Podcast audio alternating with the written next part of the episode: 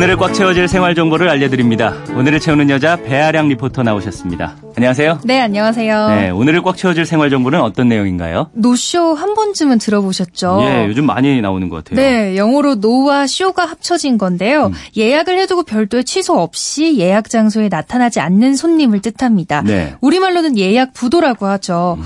요즘은 노쇼족을 근절하자는 캠페인도 진행될 만큼 노쇼가 사회적인 이슈로 떠오르고 있습니다. 맞습니다. 노쇼는 일단 예약부터 하고 보자. 이런 이기적인 심리로 외식, 항공, 숙박 등 모든 업계에서 문제가 되고 있는데요. 네. 그만큼 빈번하게 발생하고 있고 피해액도 크다 보니까 공정거래위원회가 나섰습니다.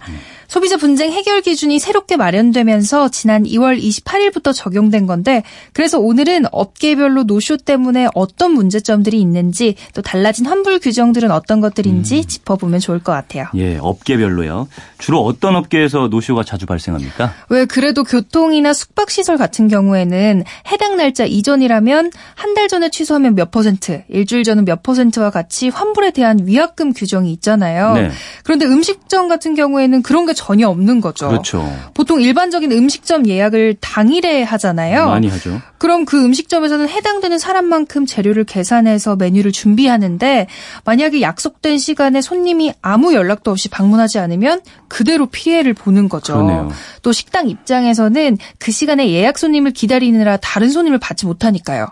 실제로 2015년 현대경제연구원의 자료에 따르면 서비스 업종별 예약 부도율을 따져봤더니 음식점이 20%로 1위였고요. 네. 다음이 병원과 미용실, 고속버스 순이었습니다.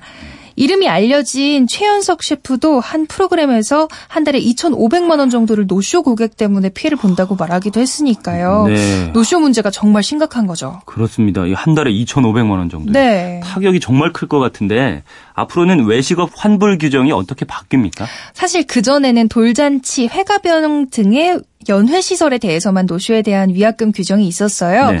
근데 공정거래위원회가 새로 개선한 내용에는 연회 시설 운영업 외에 외식업에도 위약금 규정이 적용됐습니다. 네. 그래서 이제는 음식점 예약을 하려고 하는 손님들에게 예약 보증금을 사업자가 수령할 수 있는데요.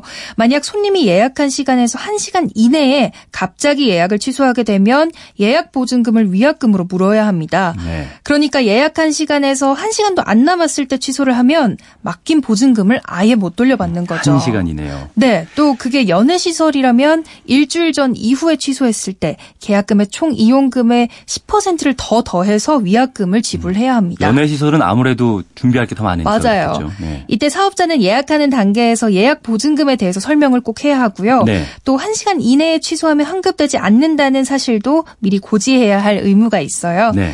또 반대로 음식점 사정으로 예약이 취소될 수도 있잖아요. 음. 그런 경우에는 사업자가 보증금의 두 배를 소비자에게 위약금으로 물어야 하고요. 음. 반대의 경우에도 있다 이 네. 말씀이시죠. 교통편이나 숙박시설도 노쇼족 때문에 골머리 앓을 것 같은데 어떻습니까? 맞아요. 교통편에는 항공, 버스, 기차 등이 있잖아요. 네. 버스도 그런데 기차도 노쇼 현상이 좀 심한 편입니다. 음. 명절 기차표 예매를 전국민 수강 신청이라고 부를 만큼 예약 경쟁이 치열하잖아요. 네. 근데 막상 기차 타면 자리가 빈 곳도 꽤 많거든요.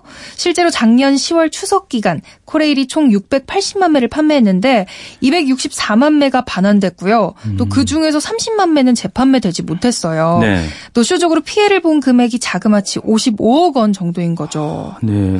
열차 시간이 정말 얼마 안 남아서 반환해 버리니까 그 좌석은 좌석대로 날리고 또 다른 승객도 이용하지 못하는 건데요. 그러게요.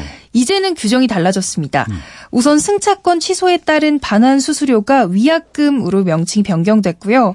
이 위약금을 부과하는 기준 시점도 그전엔 출발 1시간 전으로 뒀다면 3시간 전으로 앞당겨졌습니다. 네.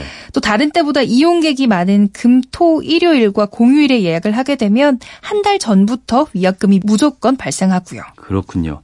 환불 규정 중에 또 눈여겨볼 만한 게 있습니까? 모바일 상품권 많이 사용하시죠? 네. 편하다 보니까 선물로도 많이 주고 받잖아요. 이전에는 80% 이상을 무조건 써야지만 잔액을 환급해 줬는데요. 네. 이제는 그 규정이 완화되면서 60%만 사용해도 전액을 환급받을 수가 있어요. 음. 여기에는 기프트 카드, 모바일 선불 카드, 사이버머니, 고속도로 교통카드 등이 해당되는데요. 단 발행 금액이 만 원 이하인 경우에는 환급 대상이 아니라는 점 꼭 참고하셔야겠어요. 네. 이제는 뭐 음식점에서도 노쇼 관련 위약금이 있다는 점 그리고 예약 취소 시간에 따라서 환급도 달라질 것 같아요. 네. 뭐 열차도 그렇고요. 무엇보다도 예약은 약속이잖아요. 그러니까 처음부터 노쇼 하지 않는 매너가 중요하지 않을까 싶은 생각이 맞습니다. 듭니다. 오늘을 알차게 채울 꽉 찬 정보였습니다. 지금까지 오늘을 채우는 여자 배아량 리포터였습니다. 감사합니다. 네, 감사합니다.